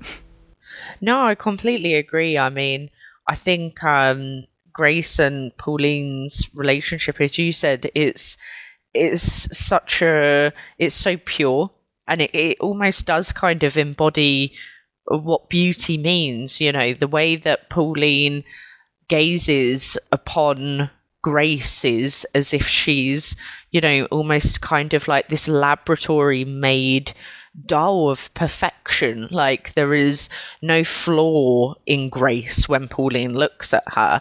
Like she sees her, like you said, the only the only flaw that she has is is her lungs not working, and she wants to, you know, she wants to solve that for her. She wants to to put her back into, you know, kind of factory settings, which is is sheer perfection. And i think you know for her her pauline's life does depend on it. You know everyone's life depends on it. Grace is this enigma in in her life this and i think it's you know i think it's partly uh she looks at her as kind of aspiration, everything she might want to be, but I think she also wants to protect the beauty that she has and she wants to kind of encompass it. And I think, you know, that's the thing about beauty, isn't it? When any of us see something that we we reg- regard as beautiful, you have this instinct to to look after it, to protect it. You know, if you were mm-hmm. out walking and you saw the most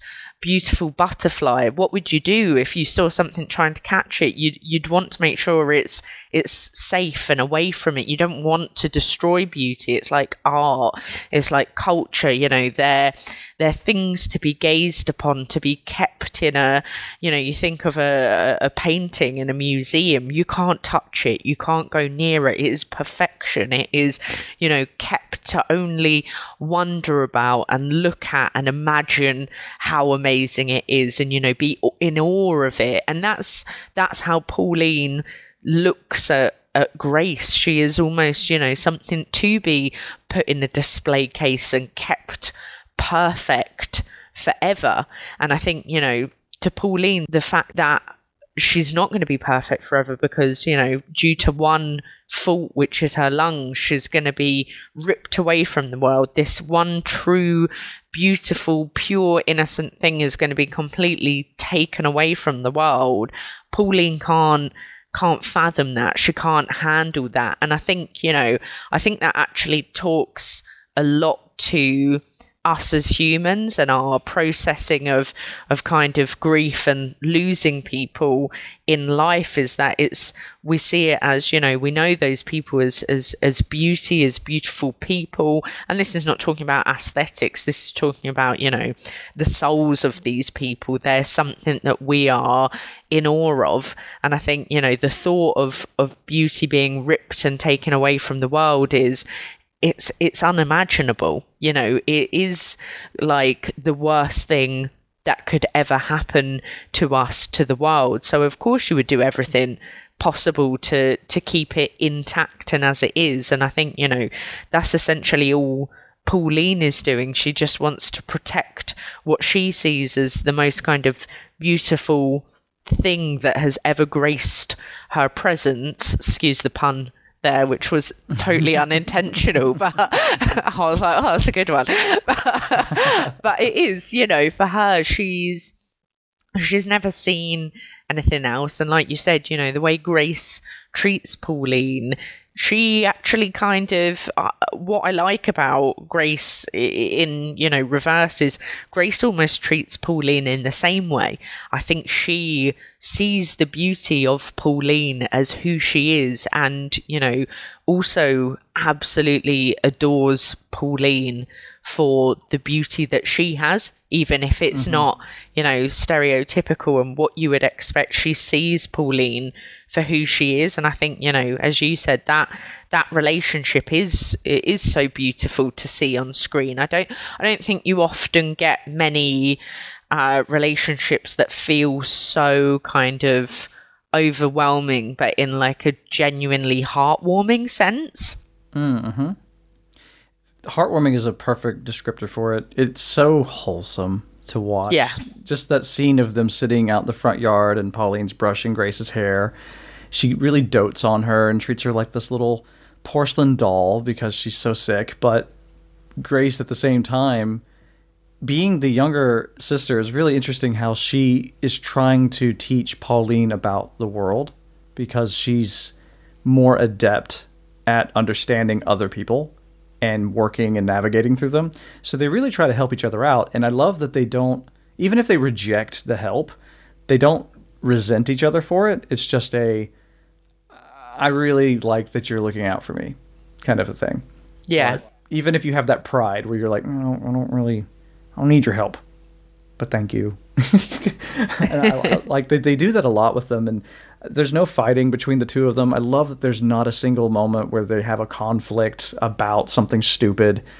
The only conflict you get is when Pauline's mental state just kind of breaks because she gets into this fit of seeing her as this beautiful object that needs to be preserved. And I guess that's where the, the movie becomes so interesting to me because the way they explore Pauline, all of that negativity, as we've already touched upon, comes from her mother. That's this shared uh, personality that they have and that lack of structuring and well, not structuring that lack of care in how she was raised and understanding the world leads her first to approach grace as i'm going to save you i'm going to preserve the beautiful thing but she does have enough pride and enjoys the empowerment of I'm doing something on my own and nobody's telling me I can't do it. I'm I'm taking the bull by the horns here and I have good ideas that she gets caught up in the beauty of her work like an artist. Mm. And that's where that big powerful ending comes from as well because that's not Pauline really. When we're seeing at the end she's just delusional there and blocking out the fact that she has destroyed the beautiful object. Instead, yeah. she is thinking she's the beautiful object. For once, Pauline gets to be the beautiful object because she did it. See, I can do it. And the moment her mother hugs her, she's like, oh, oh no, I'm far, far from beautiful. Not at all on that day, even though it comes from this really, really kind place. Um, I like that. That's your hubris. And I, I like when a film decides to explore just a very subtle flaw in somebody and so show how devastating that can be if it's left without any guidance really yeah absolutely and you know it's it's it, i guess it also kind of shows that you know ob- obsession with beauty mm-hmm. regardless of you know w- whatever context the beauty is in you know i think it shows that the obsession with it we can go from I mean, I think of it, it, it reminds me a lot of a book I read called uh, The Collector by John hmm. Fowles, where, you know, it's written from the point of a serial killer who is so obsessed with the beauty of this girl that he's watched for months and months and months that he he has to collect her. He needs her needs to have it to keep her to have that beauty because he's so obsessed with it much like Pauline needs to keep Grace because it's you know this this object of sheer beauty that you you cannot let go and it's you know protection and, and in the book he does you know very similar. He keeps this girl uh, and uh, spoilers for the book if you haven't read it but he he keeps this this girl in the basement you know and it, and it culminates in him killing her. You know he he destroys the beauty and once he's done it he kind of you know realizes he got so obsessed with having that beauty and, and protect what, what they believe is protecting the beauty and preserving that beauty is that actually they become the destroyer of the beauty because the obsession is is too severe. It goes beyond. And it's exactly the same with pauline you know she's so I guess she's so almost in love with with Grace as a as an object of beauty that she gets caught up in that, and without the you know the support and help she needs as as a human, like you said, her her flaw of that obsession for for Grace spirals out of control, and she does the unthinkable and destroys what she was essentially trying to protect. And I think you know it even kind of goes back towards uh, you know talking about the mother and parenthood is that you create these children, these beings, and you want to do everything to keep them perfect and pure and, you know, as as you think they should be, that you protect them so much and you become so obsessed with that protection that you end up destroying them, as her mother does. You know, she's so obsessed with Pauline being what she thinks Pauline needs to be and the beauty of Pauline that she ends up, you know, essentially kind of tying in and, and putting it back into her her destruction. You know she's part of that. And i think it's you know obsession with beauty clearly can be a a dangerous thing even if it comes from what is essentially a, a good place. I love this reading you have with the with the mother and pauline on that because i hadn't even thought of it but you're right how it just makes me think immediately how, although we see Pauline's thoughts and we see her alone a lot, most of her actions comes out of rebellion.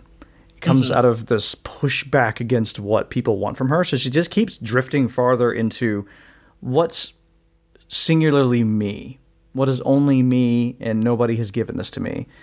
But we don't know who she was when she was a younger child. We don't know anything about her base personality, basically. And it's just clear that her mother didn't foster any of that and just tried to like force her to not be who she was in the attempt to make her a person that would be respected in society. For some reason, that's a very important deal. Like I said, trauma also pushes us into wanting to fix those sorts of things.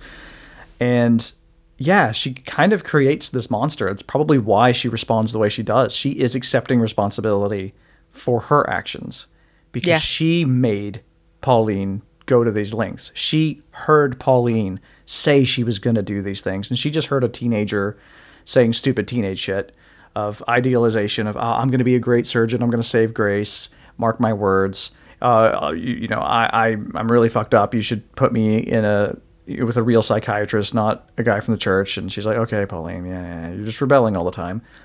When the rebellion comes into play, unfortunately, in the more important parts of just care and love and consideration and thinking before you do, you know, impulse. But everything else is just her crying out and telling you exactly what's on her mind, and you're not listening to it. Really interesting, really interesting reading that you've uh, pinpointed there between the two. I also love that you mentioned the word uh, an object of beauty with Grace because while you were saying that, I was already thinking this movie is such a good commentary on objectification. Yeah. It's throughout the entire film. The way young girls are objectified. They do the typical thing where they show girls in the locker room, but in this case, they're all pretty already dressed. And I yeah. loved that. That they're like you just see girls here at the gym. And they don't do that weird skeezy thing that a lot of movies would do where they're like, and now we're in the locker room for no reason other than like it's a private space. So the scene makes sense to be in the locker room. Like, but why does it always have to show the reality of what's going on in the locker room? Why can't it, you know, be just the point of a locker room, which is you get in your gym clothes. yeah. I was really happy they did that. Well, and uh, even in um, you know uh, Pauline's fantasy sequences, she's you know she's probably the most dressed. I mean, she's in a few of them she's got you know not not loads on, but in most of those scenes she's mm-hmm. actually got most of the clothes on, and it's the the men in her fantasies that are naked crawling around they are you know the subject of objectification in her in her dreams and i think that's really in like you said about the locker scene that's a very interesting choice because you know to be looking at a film that is you know looking at fantasy sequences from a female perspective of sex and they don't go down the route of going right let's just get her completely naked and show you know her naked all the time it's quite the opposite you know some of the some of the outfits she wears in that she's completely covered you know you can Yeah. barely even see an arm she's you know full length gown or you know she's got those white kind of overalls on. She wears a lot of ama- amazing costumes i've got to say that. Amazing. But like they don't objectify women in this film. You don't see women as the object of, of gaze at all. If anything, men are. You know, the way that Pauline uses Adam for sex, he doesn't use her she mm-hmm. uses him. She is and she's the one in control in that situation. You know she's also decided she's going to be on her period which typically you know period sex is disgusting. I mean as a girl you're told it's kind of like oh you're on your period. Oh my god don't let anyone see your tampon that you know in your bag. Like it's it's meant to you feel embarrassed about periods and it's like you know ooh grimy disgusting whereas pauline kind of goes actively goes to Adam, first time ever having sex on her period. And she was like, Yeah, he's going to fuck me. I'm going to be on my period. I'm also going to make him go down on me. And you see he's horrified. And she was like, and and I love that. It's like, yeah, what why is it disgusting? So I think it's it's a great way that they twist the objectification. Not mm-hmm. not that I'm saying men should be objectified because absolutely not, but I love the narrative where they've kind of flipped beauty and objectification and the female gaze on its head and gone, no, no, we're not going to do that. We're going to do it mm. the opposite. And you know, Pauline is is the catalyst for that. She gets to go, no, this is this is what we're going to have. We're going to have, you know, men naked writhing around in blood and getting their heads cut off while I fuck them on my period. And I'm like, yeah, I'm all I'm here for that. in in a way, there's this weird like is sexualized or sexually driven as this film is. You know, there's a lot of focus on like mainly just like the female orgasm, basically. You know, Yeah. she has a lot of orgasmic moments in her fantasies, and as you were pointing out, like there's no real like sexual stuff in it. It's more blood and there's nudity, but there's usually just people that are around her more that they are more naked than she is because she is more protected and she is in control and they're stripped down. So it's more of an allegory than anything else. And she kind of gets off on power dynamics and biology. I don't know. She's got some interesting kinks, and that's also in there too. You know, there's no, there's no kink shaming really to the film, other than people shaming her. But she just explores the stuff because ah, whatever, it's not weird. I, I love all this stuff.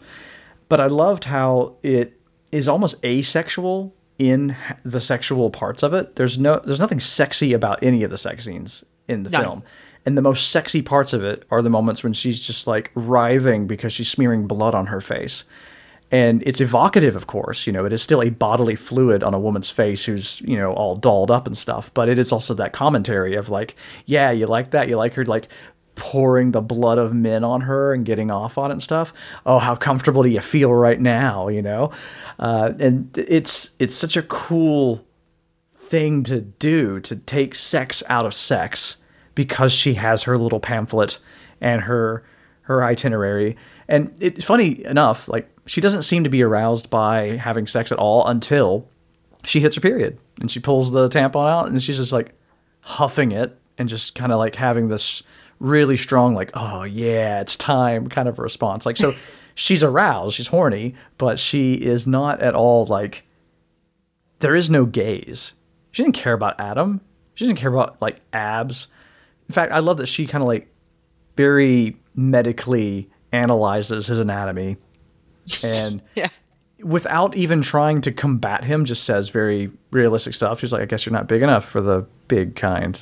Like, look, it's falling off. Like, reality is setting in. It's not her. I love that she immediately goes like, "That's okay. I still want to have sex with you. In fact, there are reasons that this is a good thing, so that you are the perfect candidate." Which is just such a such a wonderful approach to this. And everybody would see that as wrong. We're like, why? If that's how she could stay safe and keep herself protected and have a sex life, I think it's awesome. You know, it, it may not be the most sexy way for the other person, but you know, if she were ever in a relationship, I'm sure they would discuss how to make that work. That's communication.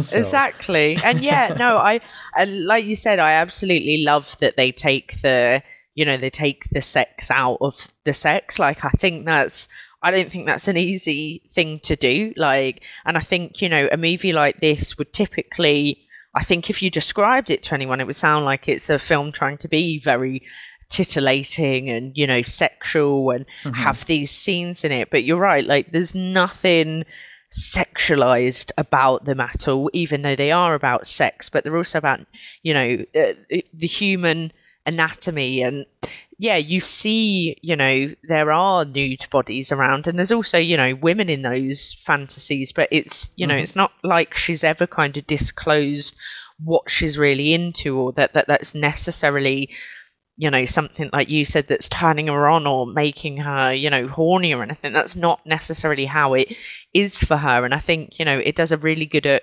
job at portraying that and also you know human fantasies that i think everyone's probably had you know thoughts sexual thoughts and then you go oh that was a bit weird wasn't it? But the, you know that doesn't necessarily mean you know you want to lie in a bath of blood with naked people you know all around you and then munching on your stomach and all those it doesn't it doesn't necessarily mean that at all. I think it just means you know that these thoughts can be as you said you know asexual thoughts that involve, you know, some kind of sexual element to them, but that doesn't necessarily mean that that's what you're attracted to. It's it's a it's, it's such an interesting way to portray it and i think you know the the more i've watched excision the more i've come to see those scenes as something deeper than just, you know, I think the first time I watched it, I went, oh, she's a bit kinky, a bit weird, you know. and then the more I watched it, I was like, it's not that though. It's not quite that because it's not presented like a sex scene at all. It's very different, which, yeah, just adds into, you know, the overall intelligence of this film. Mm-hmm.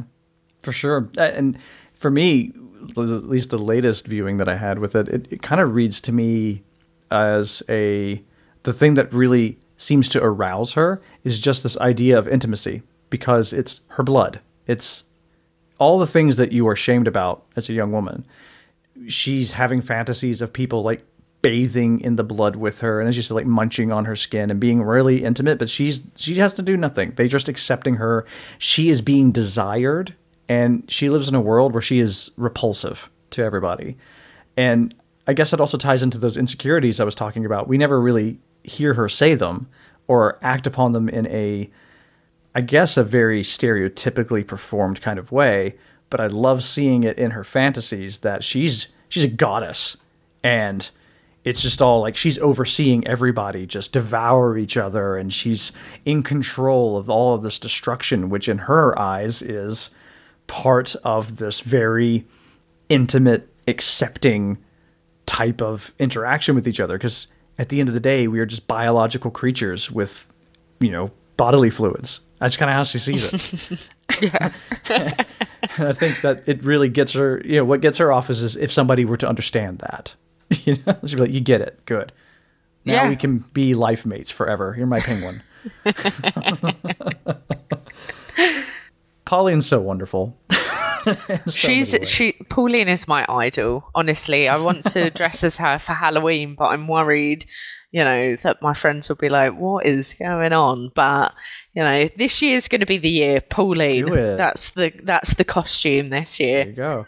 I mean, after everything you've described about yourself from the beginning of our conversation, I would say that worrying about what your friends think about an idea you have is par for the course, and it's not something you should really be concerned about.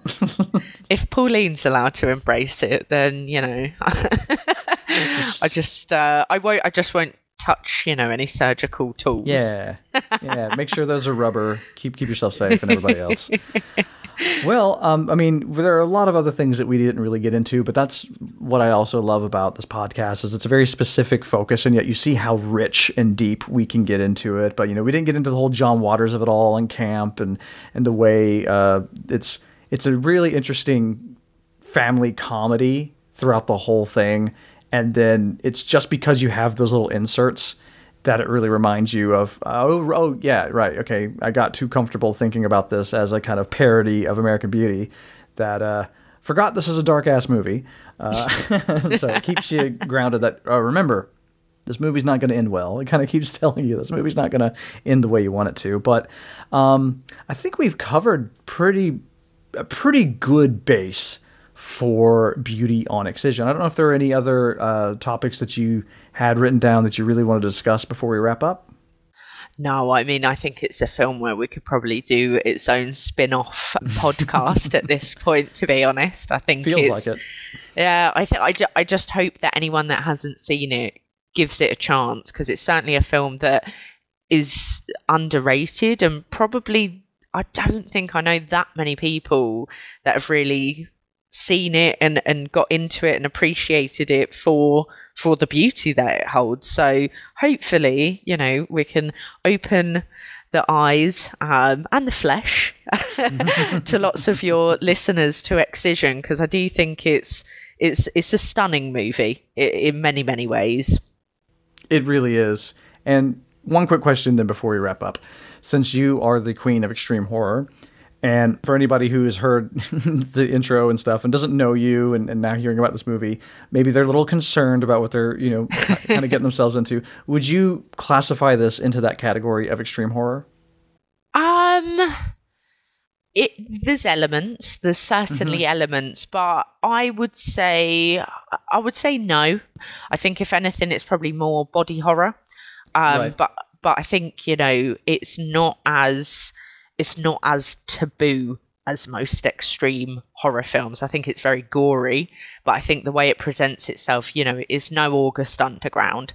Let's God. put it that way. it's it's certainly more. It's a much more sophisticated movie, and one that I think even if you are a little bit ooh, about you know the the more kind of disturbing films i think there's a, a lot in here as you said like family comedy elements to it that will guide you through without you getting too weirded out but there, there is gore. If you don't like gore then yeah but no I, I probably wouldn't say it's necessarily particularly extreme. I think it verges there but definitely more body horror for me Right. Yeah, I, I would also feel that if anybody's interested in extreme horror, but they're like, I don't know, all these titles that you're saying sound like the most horrifying thing.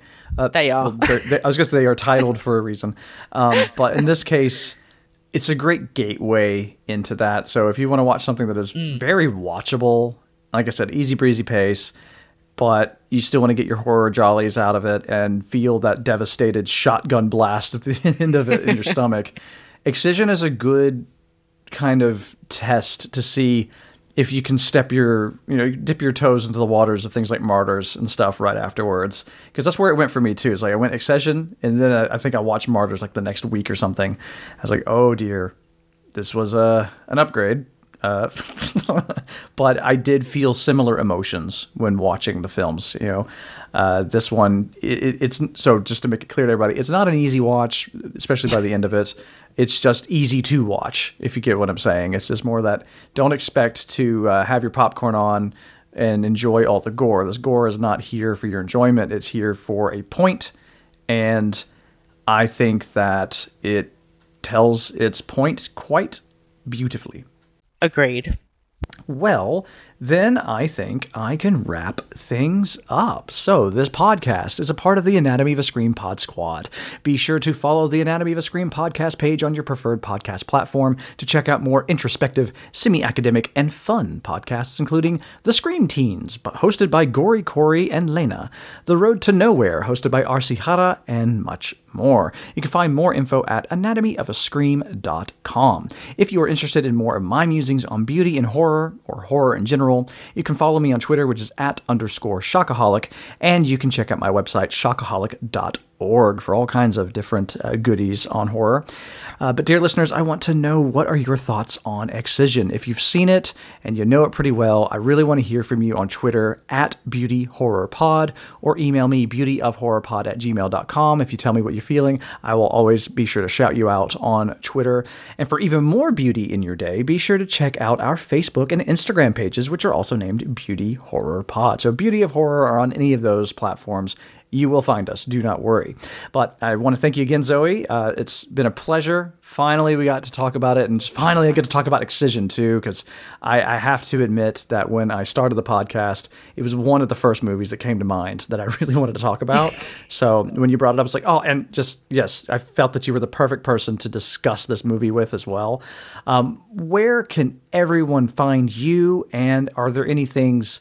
That you'd like to plug or specifically throw out there on, from your socials? Well, firstly, thank you again for having me because I've never actually spoken to anyone about excision. Wow. So I, and it's also one of my like absolute favorite. So I'm so glad someone else shares that love and we got to talk about it um, in so much depth. So thank you for that, Chandler, because I very much enjoyed that conversation.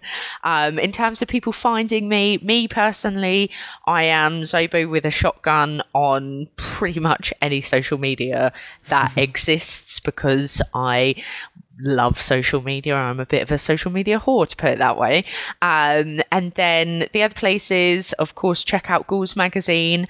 Um, in terms of plugs, I'm not going to plug any of my stuff because I'm always just chatting bullshit over on Twitter. Which you know, if you like drunk tweets and and random things, that's that's the place to go. But do check out Ghouls Magazine because we've got loads of amazing articles up there. We've got um, recently published a curated article by Liz Bishop on our top uh, ten horror movies of 2021, which is from all of the Ghouls gang Um, who contributed to that. So that's our collective top ten. Not that I necessarily agree with it, but that's that's all right. I didn't get involved in that one. That's not my top ten.